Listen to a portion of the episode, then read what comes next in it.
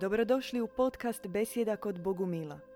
Možete nas pratiti uživo na Facebook stranici Bogumilski centar petkom u 20 sati.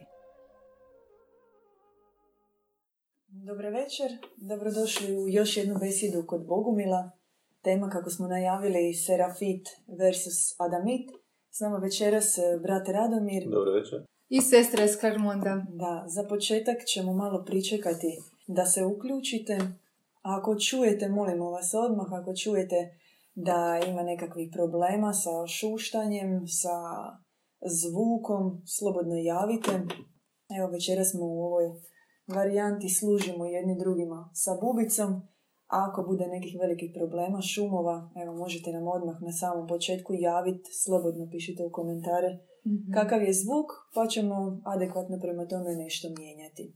No, tema ne čeka, kako smo i najavili, govorit ćemo o serafitu. Inače, u ruži serafita, u knjizi nemamo je ovdje kod sebe, jel? Imali smo Imamo, imamo, imamo. koji trenutak prije. Da, htjeli bismo pokazati knjiga koju smo već nekoliko puta spominjali.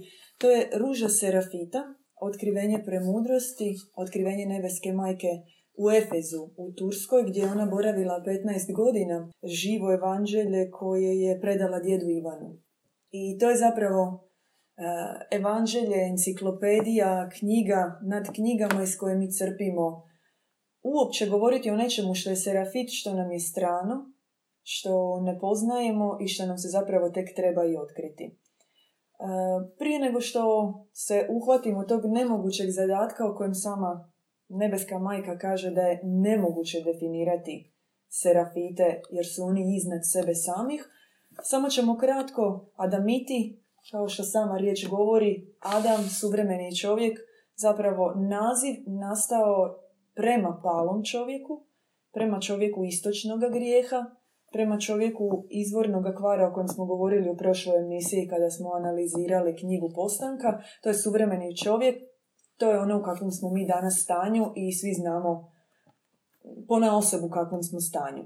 No, govoriti o serafitu zapravo je već jedan drugačiji vrlo zadatak i sama majka Božja u knjizi Ruža Serafita kaže da je to naziv koji je nastao od Homo Seraficus Christi.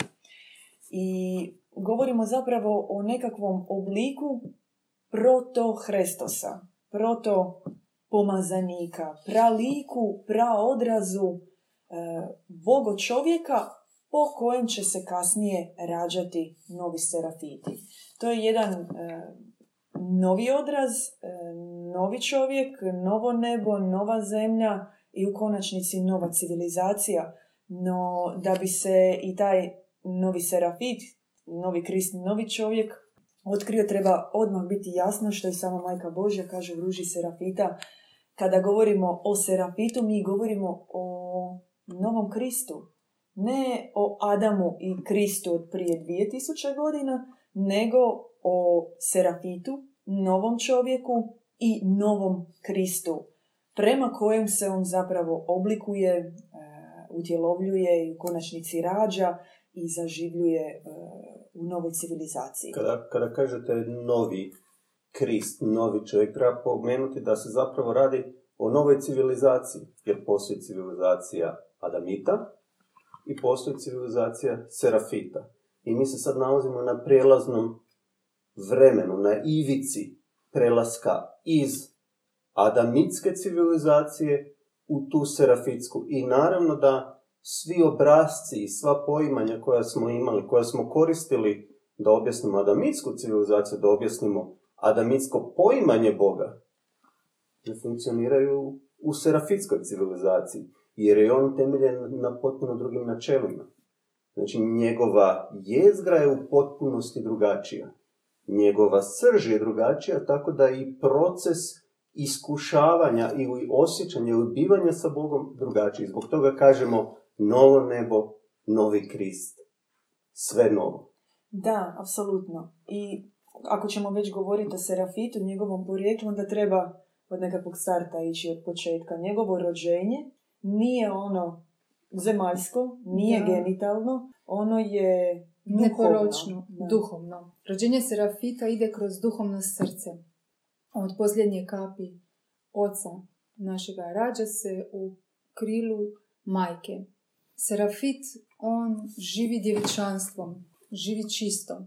Ako, ako se smijem samo na trenutak zapravo ovdje zaustaviti, kada govorimo o rođenju Serafita, onda će jednostavno nekako našem racionalnom mozgu biti najlakše prebaciti se na jedan mističan jezik, jedan Da, da. jezik e, Ne- alegorije, mitologije, najsličnije nešto što postoji u nekakvom našem shvaćanju Hiperboreja Atlantida. Hiperboreja Atlantide ili priče iz mitologija o zlatnoj kiši kada se božanstvo spušta e, na jedan mističan način dolazi do rođenja, dakle nije varijanta koitusa, nego je od duha, u duhu i sve što nastaje kao plod je duhovni plod. Prema tome, kada mi govorimo o Serafitu i da i o njegovom duhovnom srcu, onda mislimo da se kroz njegovo duhovno srce kao organ koji ne da zamjenjuje samo genitalije, nego se mm, opće uspoređivati sa tim je jednostavno nemoguće.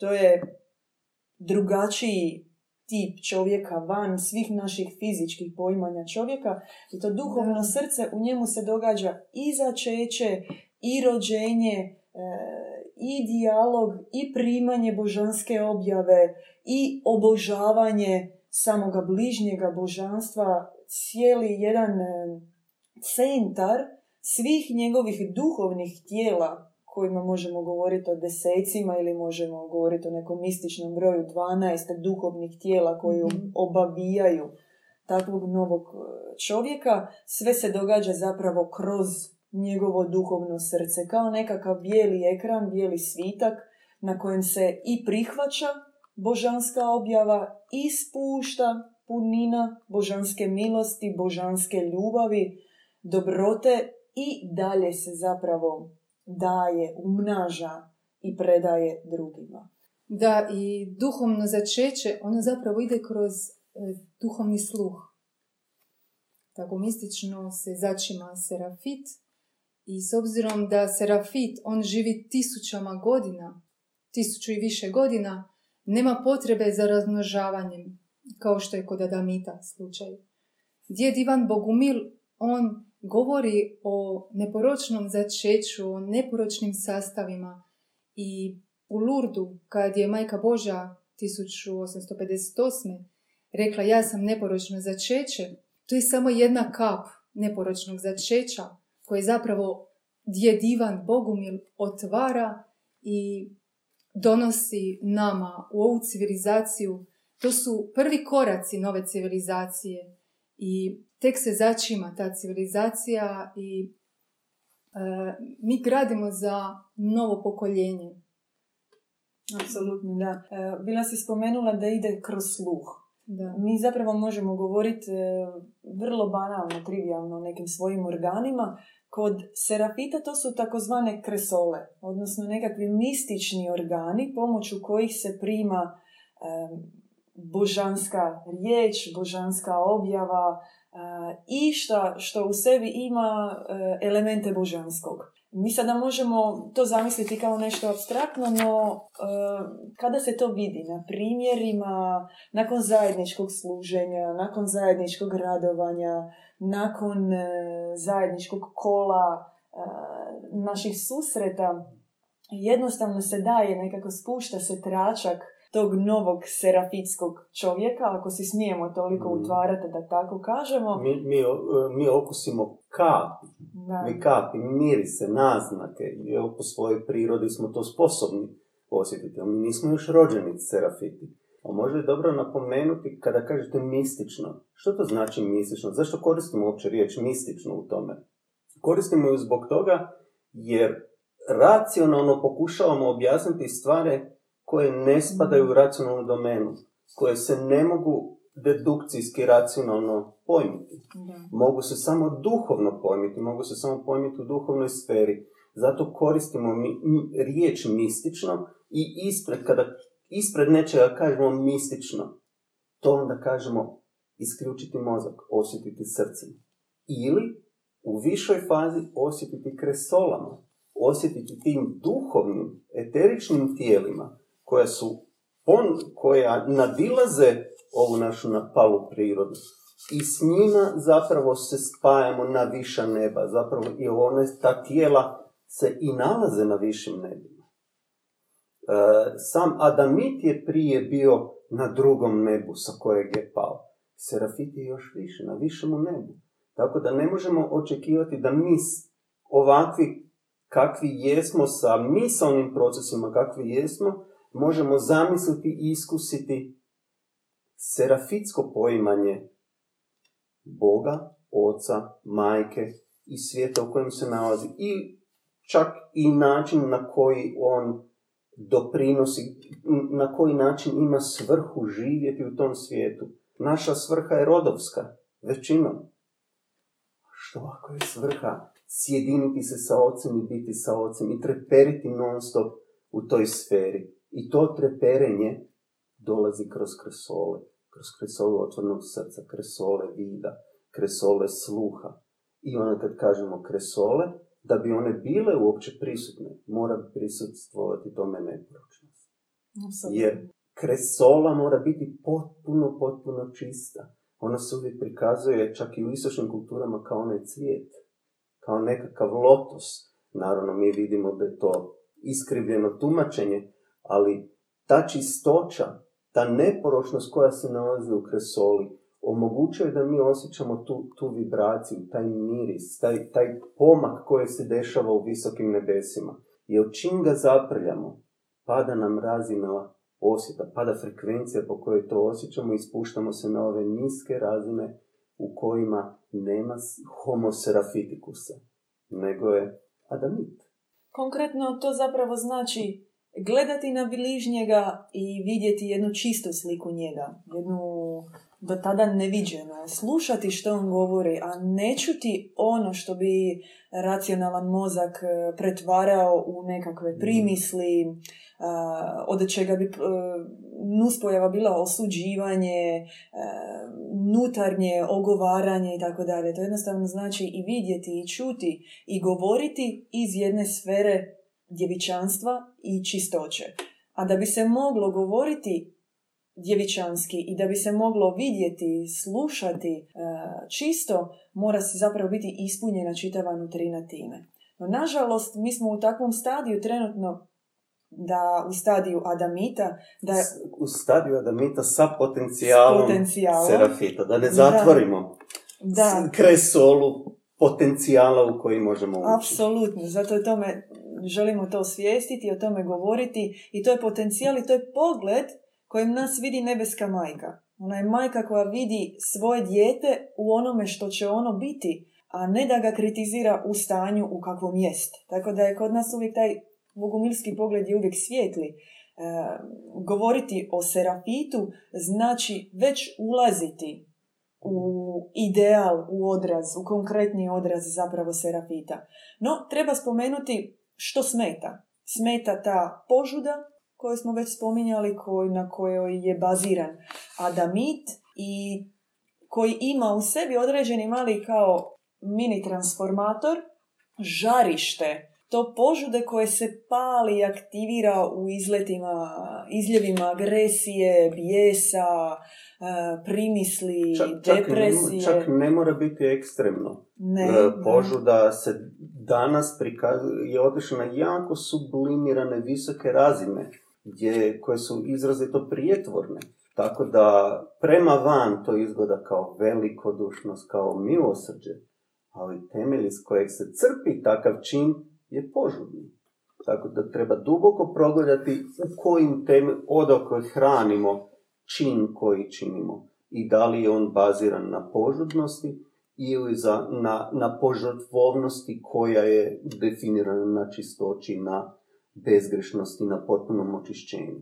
A Serafit, on sve što radi, bilo da se moli, da služi, on radi to ekstatički, on radi to ushićeno i radi to u radosti. Da, je, apsolutno. Još bih samo spomenula ovo kad ste e, govorili, onda se nekako logično pitanje postavlja, e pa kako mjeriti onda je li nešto istinski čin milosrđa ili je samo upražnjavanje nekakve civilne dužnosti ili ispunjenja slike koju imam pred društvom, kako znati jesam li dobar ili ne, serafiti imaju jedan jedini, nazovimo ga instrument, mjerilo, stupanj vrednovanja, e, je li nešto ispravno ili nije. To znači imati duha svetog. Duh sveti, on je mjerilo za bilo šta zapravo. Da li se ti dobro moliš, nije bitno jer se ti moliš pet sati, nego je bitno jer imaš duha u tome. Ukoliko nemaš duha, možeš se moliti deset sati. I sve što radiš zapravo treba raditi s duhom i u duhu. Brate Radomir, kako znati? Meni se nekako, možda sam sad ovo pitanje nekako postavljam u eter, ali prvo mi se e, javlja nakon ovoga razmišljajući kako znati je li u duhu. Kako znati je li nastupila ispunjenost duhom? Koji su to plodovi ispunjenja duhom i jesmo li mi dovoljno adekvatni na neki način da sami vrednujemo jesmo li mi ispunjeni duhom ili nismo? pa postavka New Age je da smo mi samo božanstva koje su samo referent na sebi. Ovaj, rezultat čega je još veći pad. Mi nikako ne možemo samo referentno odrediti reći ja sam ispunjen duhom, ja sam već u tome, u tom ja dolazi kvar. Nego postoje ogledala u kojima se ogledamo koje nam onda govore taj brat ima duha, ta sestra ima duha. I da bismo stekli duha, ne možemo mi sada reći idem se moliti pa ću ja steći duha. Nego duh se nasljeđuje od onoga koga je stekao.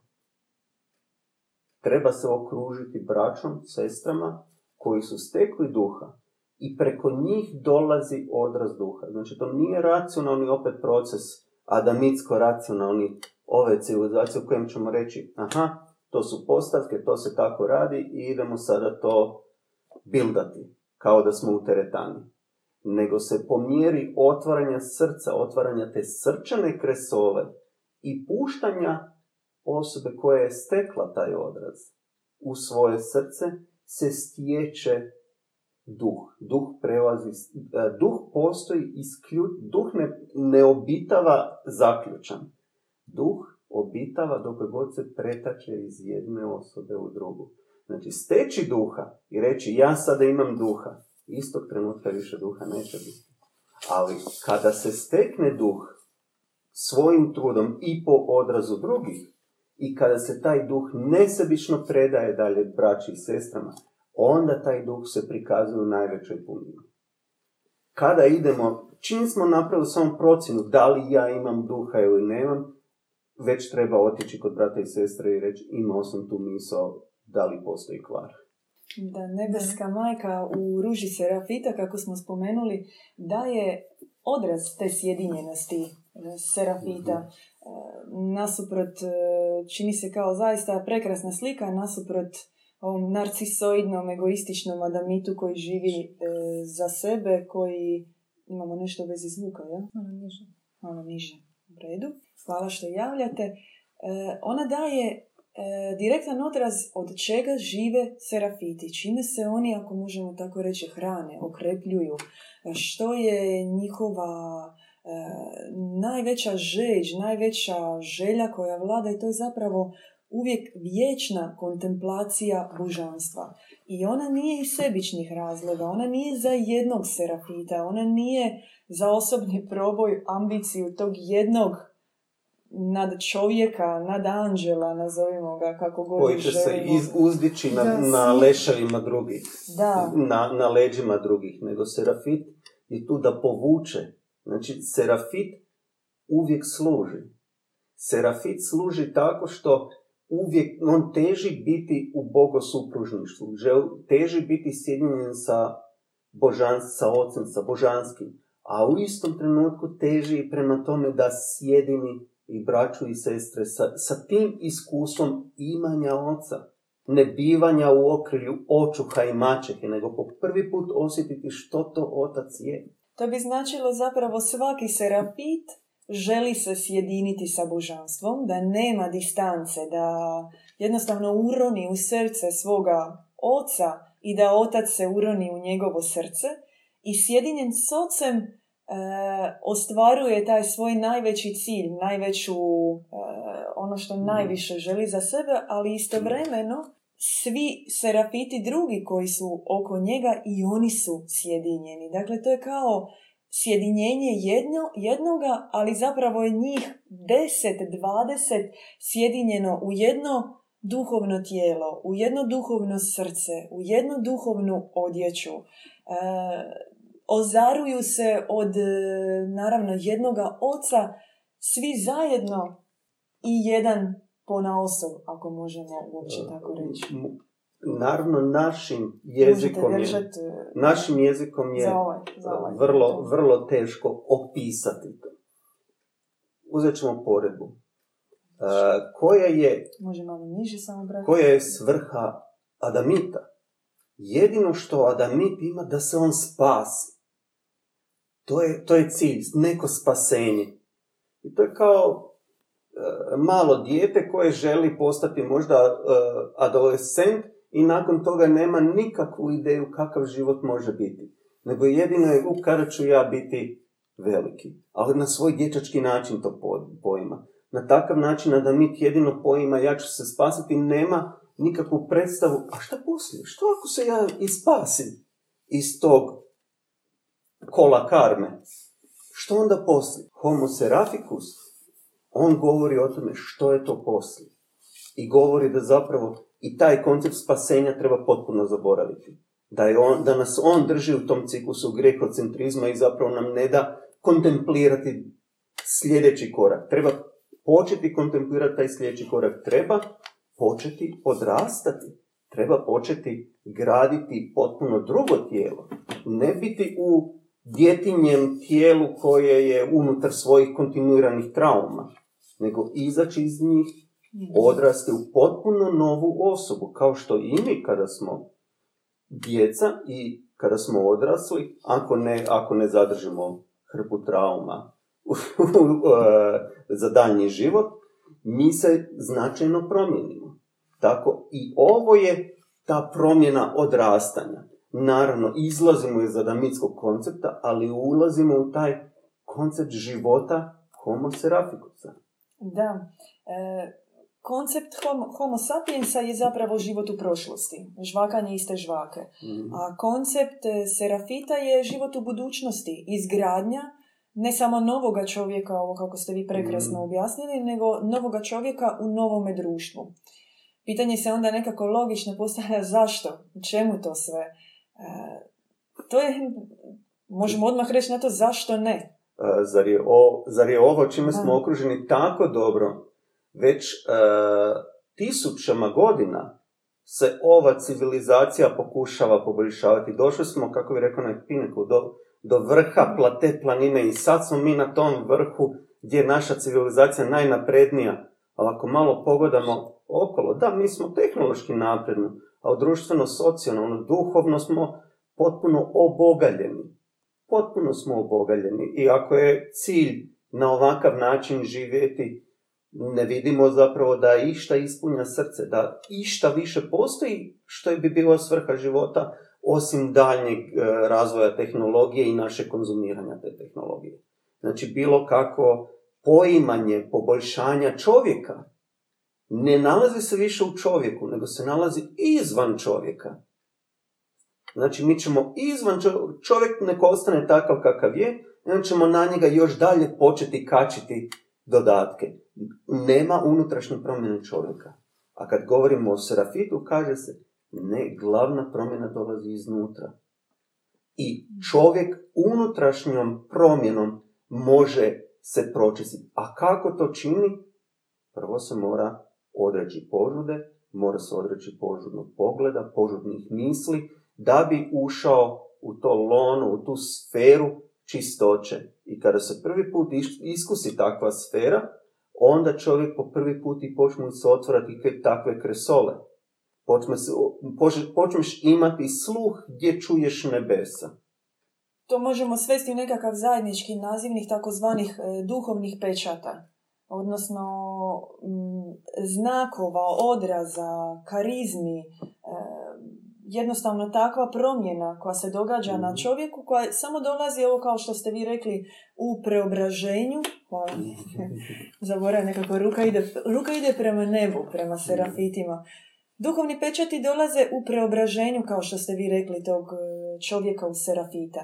I stari čovjek, on je u rukama, kako god želite recite, vraga, đavla, neprijatelja ovoga svijeta, ali on je zapravo u kanđama ovoj, ovih posljednjih vremena, vremena koja, tog vala, tsunamija koji jednostavno poklapa. A e, bogo čovjek, on ima vlast nad đavolom, nad neprijateljem, nad nutarnjim zlom. Bogo čovjek e, je viteški pobjednik po odrazu viteškoga oca, dobroga oca. On ne može nego ići u pobjedničkom smjeru. On ne može, a ne jednom kada se uđe u serafitsku sferu kontempliranja nebeske ljubavi, nebeskog oca, ne samo uranjanja u to, nego zaista radovanja zbog tog novog svijeta koji je otkriven, Bogo čovjek se može isključivo time hraniti.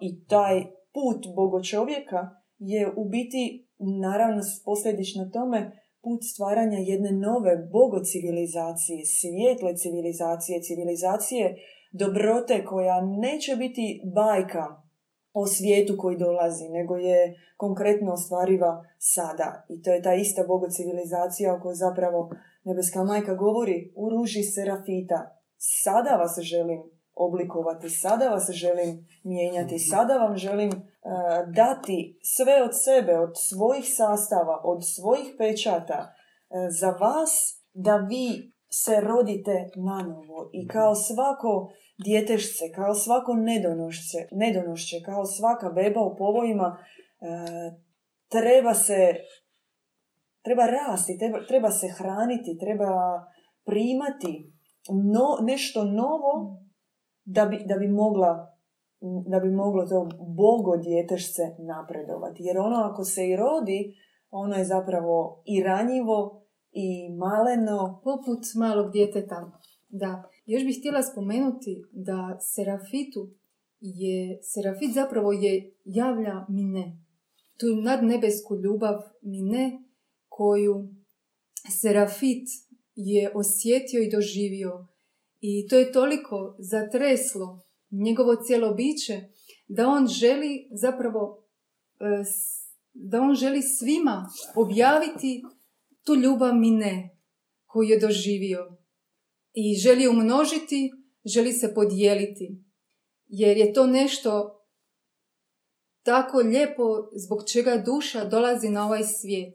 Ja bih još samo dodala da je to više nego lijepo, jednostavno je nemoguće da to ne napravi. Za razliku od Adamita koji ide u smjeru tog samoostvarenja, samo potrage, egoizma, egoizma. To, to se čak nekim ljudima možda i neće činiti kao egoizam, kao radim, popravljam sebe, netko može i biti pod tom nekom krinkom, radim. Da, rad, radim na sebi. Da, da, da. Spoznao sam, znam, sad sam dobro, dobar posao, obitelj, sve je u redu, ali nema, nema te duboke, istinske objave stanja čovjeka, njegovog unutarnjeg stanja u kojem se nalazi. To je izvana je iz maglica, a unutra kad se makne ta maglica zapravo je ispod je močvara koju treba tek dobro, dobro isušiti, izvući svo to blato i tek onda na tome ići posijati novo sjeme i napraviti, napraviti apsolutno nešto novo. Serafit, on mora objaviti ono što je sam u svojoj nutrini dobio. Sve drugo bi značilo zapravo njegovu propast. To je, Jer... to, to je njegova priroda. Da. E, u, onom tre, u onom trenutku kada Zadržaš. kada iskusi, kada uh, vi živite i na nebu i na zemlji, kada ste dio bogo civilizacije, kada ste doslovno bogo čovjek, jer seraf, uh, homo seraficus, on je zapravo sjedinjeni arhetip, ho, uh, arhetip Krista i arhetip čovjeka. Proto čovjek, proto Krist. Božanstva se spuštaju na zemlju, a ljudi uzlaze na nebo. I to je taj krug u kojem se oni sjedinjuju. E, možda bi bilo mi sa našim e, adamitskim umom, jer imamo taj adamitski um, nažalost on je takav. Mi pokušavamo pojmiti kako to živi taj serafit, kako se on to sjedinjuje sa ocem, kako izgleda to društvo, kako izgleda ta civilizacija. I mi pokušavamo dobiti racionalne odgovore gdje bi se rekao, e, to će biti na takav, takav i takav način organizirano.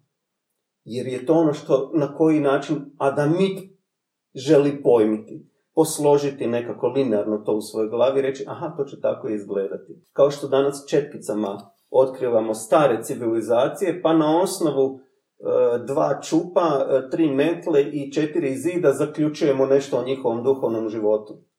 To, to smo mi adamiti trenutno u odnosu na to kako serafit e,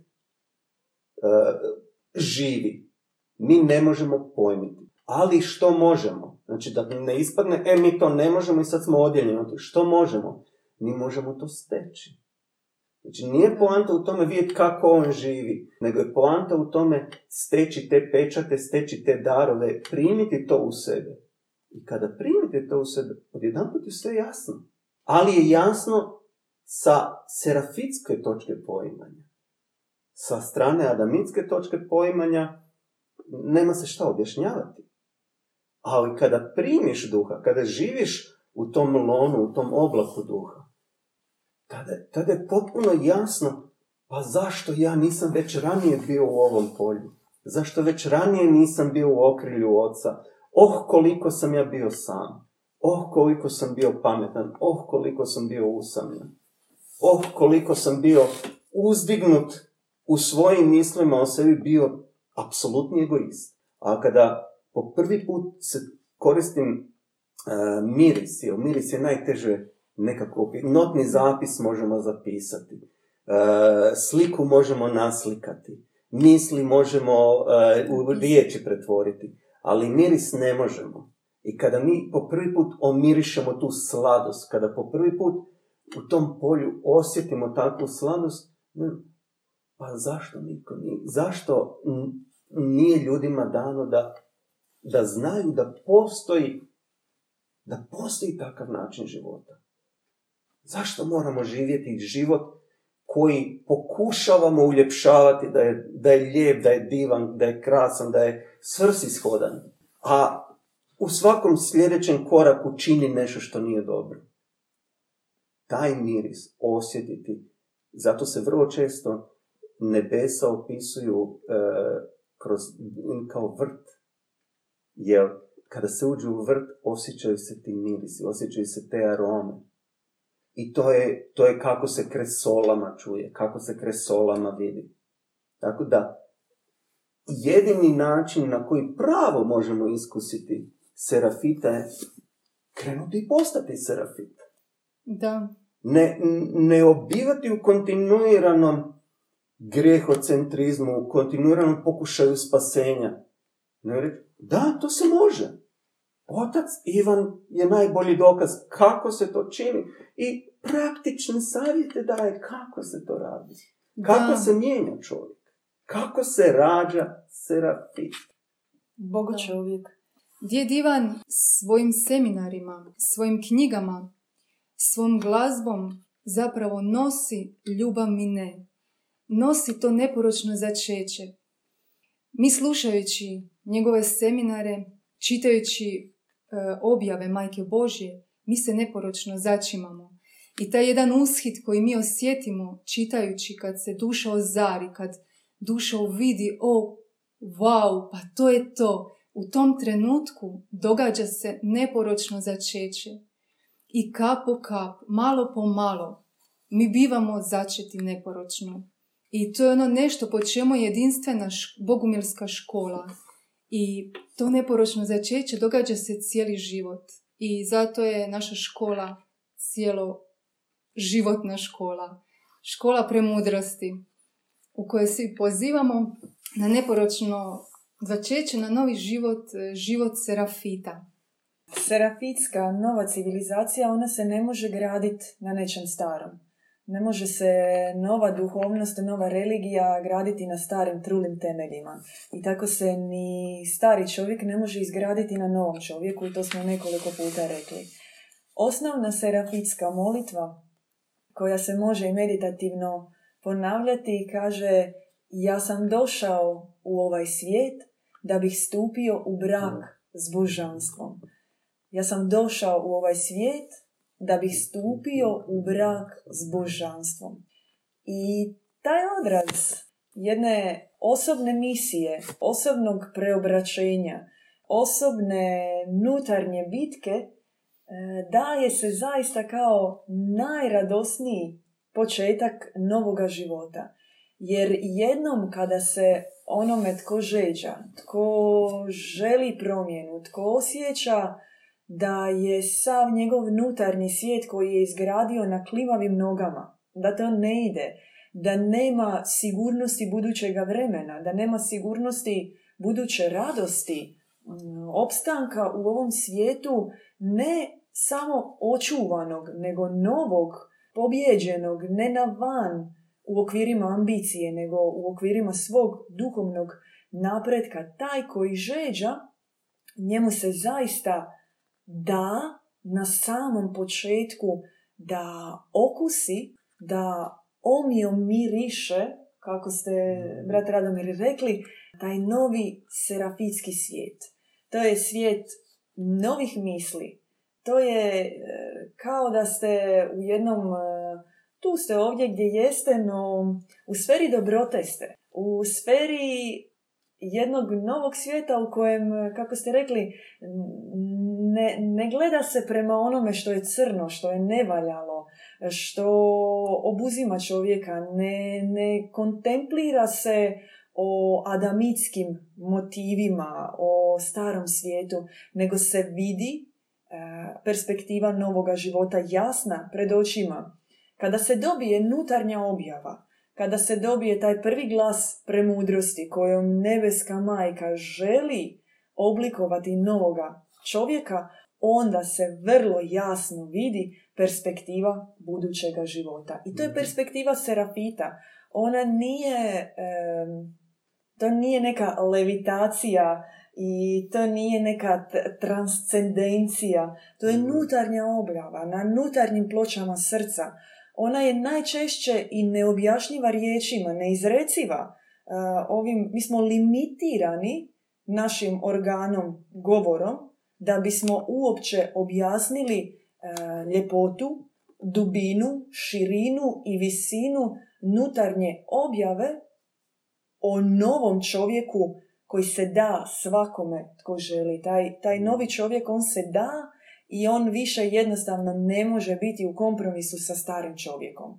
Stari čovjek i novi čovjek ne mogu ići zajedno. E, to je kao da svako vuče deku na svoju stranu, ako možemo tako nekako Dva magarca. Dva magarca, možda jedan je jedan, magarac. Jedan je magarac, prije vi rekla. Jednostavno, oni ne mogu egzistirati zajedno.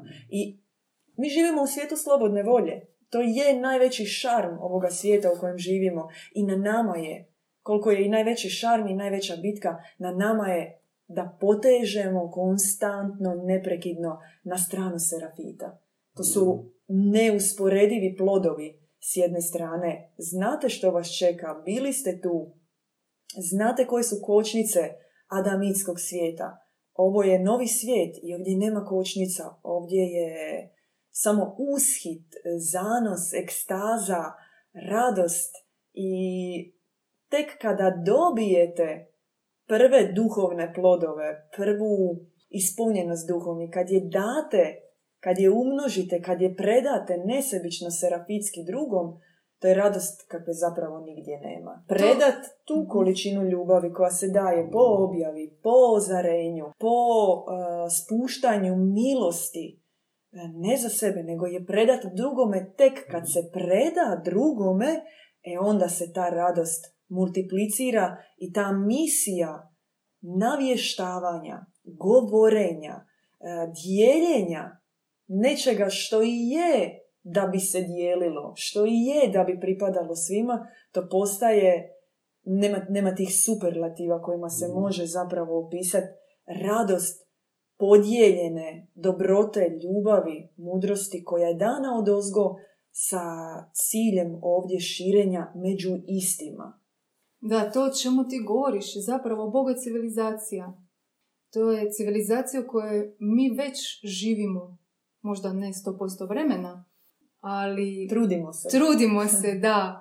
I to su oaze naših zajednica po cijeloj zemlji. I one su zaista e, jedno duhovne, e, duhovna blaga. I mnogo ljudi će pritjecati u zajednice želeći vidjeti kakav život zapravo se vodi u bogocivilizaciji, kako se može to živjeti u dobroti, u ljubavi, u milosrđu. Inače, Sestra Clarmonda, znači mi u, mi u principu na neki način život u duhovnim zajednicama e, sa onima koji su ispunjeni duhom, koji su stekli duha, sa serafitićima, ako ih Mhm. možemo tako nazvati, pod e, zajedno sa našim djedom e, Ivanom. Te duhovne zajednice se stvaraju upravo radi davanja odraza e, Života. života na nebu, ali ovdje na zemlji. Kao da se samo nebo spušta da bi se pokazalo kako živjeti ovdje na zemlji, ali kao na nebu. I doći, makar, zašto je život u zajed, duhovnoj zajednici, bogumilskoj zajednici, e, katarskoj zajednici toliko poseban, zato što je pod sferom, zato što je tamo prijestolje, zato što je tamo Slavujeva gora živa, ne mrtva riječ, ne em, knjiga prašnjava koja se lista sa dva prsta i povećalom iz koje se književnički, semiotički, semantički važe svaka riječ. To je prijestolje i živo evanđelje sama, sami umnoženi serafiti, Kristi, Bogorodice koji su tu i u takvim okvirima stvarati duhovnu zajednicu je nešto sasvim drugačije. Evo, brat Radomir. E, kako duhovna zajednica, tako i duhovna praksa. Dobra riječ je, ona se tvori. Ona nije nešto što je set pravila po kojima se neko, znači imamo definirano deset Božih zapovjedi, ponašaš se po deset Božih zapovjedi i to je tako. Ne, ti trebaš živjeti, trebaš tvoriti, biti u, u, unutar, biti aktivni sudionik promjene u sebi. I ako bismo adamitskim riječima tražili kako se to očituje, Oči, u Bosni je toga još ostalo, ali ima, ima i po Hrvatskoj i po Srbiji, govori se o dobrim ljudima. Ako bismo mi adamitskim riječnikom jednu riječ trebao iskoristiti, on ne možemo opisati. On će reći to su dobri ljudi. To su neki dobri ljudi. izvanredno dobri. Na, naddobri, ako takvu riječ možemo upotrijebiti. Ti naddobri ljudi žive u polju dobrote. Serafitima je u potpunosti za- zatvoren pogled kakvoga imaju adamiti. E, Serafit u svakom biću vidi odraz božanstva. Ne vidi skeniranje vampirsko, pa sad da li je netko više niže od mene, da li ću imati koristi ili neću. Svjestan ili nesvjestan toga procesa. Nego u svakom trenutku, vi ste malo ranije pričali, kako to izgleda pretočiti duha. Kada vi dobijete duha i kada se taj duh pretoči, kakav je to osjećaj. Opisivalo se kako to se osjeća. Taj dobri čovjek prebiva u takvoj sferi gdje uopće nema ni pogleda, ni misli kakve, kakve mi ponekad sa kojima se znamo boriti, a koje smo prije kontinuirano imali. Potpuno je Serafitu zatvoreno. Može se reći da e, on nema, nema takav ud, nema, nema takvu fizionomiju uopće da ima takvu misao. Ne, e, njegov, e, njegov, njegov sustav poimanja je potpuno drugačiji od našeg racionalnog sustava poimanja. On u svemu vidi dobro i vidi oca i majku u svemu. Dok Adamit malo drugačije funkcionira.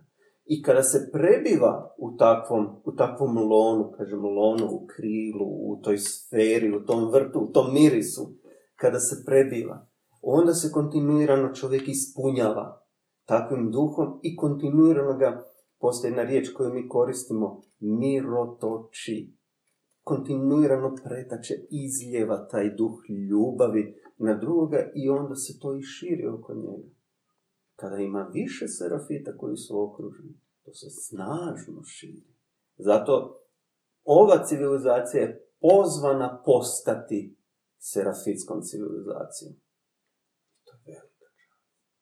Velika čast. To je velika prilika. I otac do sada je dolazilo puno pomazanika koji su pozivali na promjenu. Sad se spušta etalon i kaže se ovako to treba izgledati. I na ovakav način dolazite do toga. I prije se pokušavalo sa pravilima, sa odrazima, se kaže tako se ponašajte odbacite ovo, odbacite neka ponašanja, a svijet se nije mijenjao. Sad dolaze egzaktne upute. Ovako, ovako izgleda slika čovjeka, ovo je strano u čovjeku, ovo je novi proto čovjek. Završili ste točno onako kako treba, mi zaista živimo u posljednja vremena. S jedne strane ostavljamo civilizaciju iza sebe, a s druge strane se otvara jedna nova. I na nama se, Dragi prijatelji, draga braća i sestre, na nama se stvara nova civilizacija.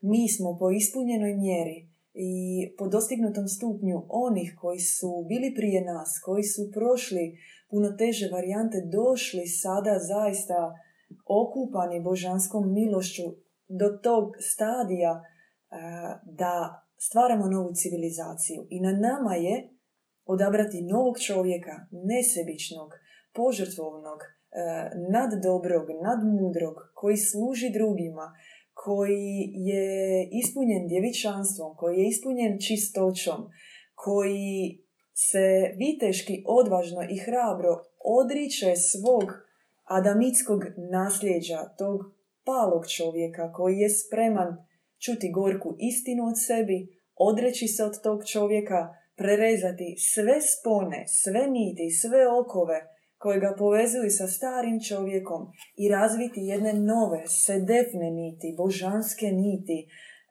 između sebe, odnosno svoga duhovnog srca i božanstva i u samom svom duhovnom srcu vječno kontemplirati, vječno čuti božanski logos i nikada se zapravo ne odvajati od onoga što je njegova istinska misija. E, čuti Boga u sebi, razumjeti Boga u sebi i predavati tog istog Boga još tisuću puta više onima oko sebe, sjedinjavati se iz Bogo čovjeka u Bogo civilizaciju, sada zaista na razmeđi ovog vremena u kojem živimo. Vama hvala još jedan put na e, slušanju i praćenju naše besjede kod Bogumila i pozivamo vas još jedan put da se subscribe na, na naš YouTube kanal i da se također da pratite naš Mixcloud kanal za one kojima je draža audio varijanta. Čekamo vas naravno sljedeći tjedan na opet isto vrijeme, drugačiji isti sastav, još ne znamo Serafit nikad ne planira unaprijed, on živi od uskita, zanosa. Djeluje u duhu. Djeluje u duhu i uh, vidimo se sljedeći tjedan i zaista hvala vam na svemu i veliki pozdrav. Pozdrav.